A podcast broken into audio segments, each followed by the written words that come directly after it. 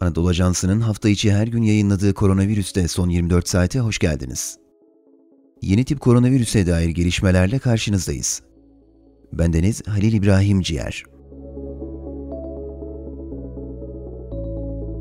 Kırklareli'nde yeni tip koronavirüs salgınının ilk gününden beri özveriyle çalışan ve bu süreçte yakalandığı hastalığı yenerek görevinin başına dönen Doktor Sefa Bakar, yaşadığı zorlukları AA muhabirine anlattı. Lüleburgaz Devlet Hastanesi acil servisinde görevli olan Bakar, bir süre önce hastanede COVID-19'a yakalandı. İlaç tedavisi uygulayıp evde 10 gün karantinada kaldıktan sonra sağlığına kavuşan Bakar, çok zor günler geçirdiğini belirterek, beni en çok etkileyen nefes darlığı ve kas ağrıları oldu. Çok ciddi solunum sıkıntısı çektim.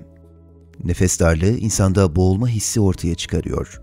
Nefes darlığı ile birlikte çarpıntı hissi yaşıyorsunuz ve kendinizi daha panik halinde hissediyorsunuz. Covid-19 yakalandım, hastalığı atlattım bana bir şey olmaz denilebilecek hastalık değil. Daha bu işin başındayız dedi.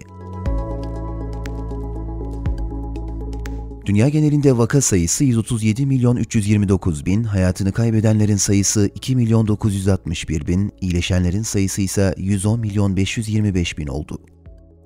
Vaka sayısı ABD'de 31 milyon 990 bine, Brezilya'da 13 milyon 521 bine, Hindistan'da 13 milyon 689 bine ve Fransa'da 5 milyon 67 bine yükseldi.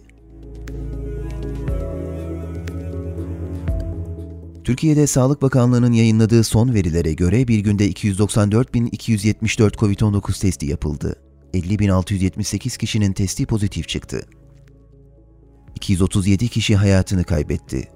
İyileşenlerin sayısı ise 30.194 oldu. Koronavirüs alacağınız tedbirlerden daha güçlü değildir.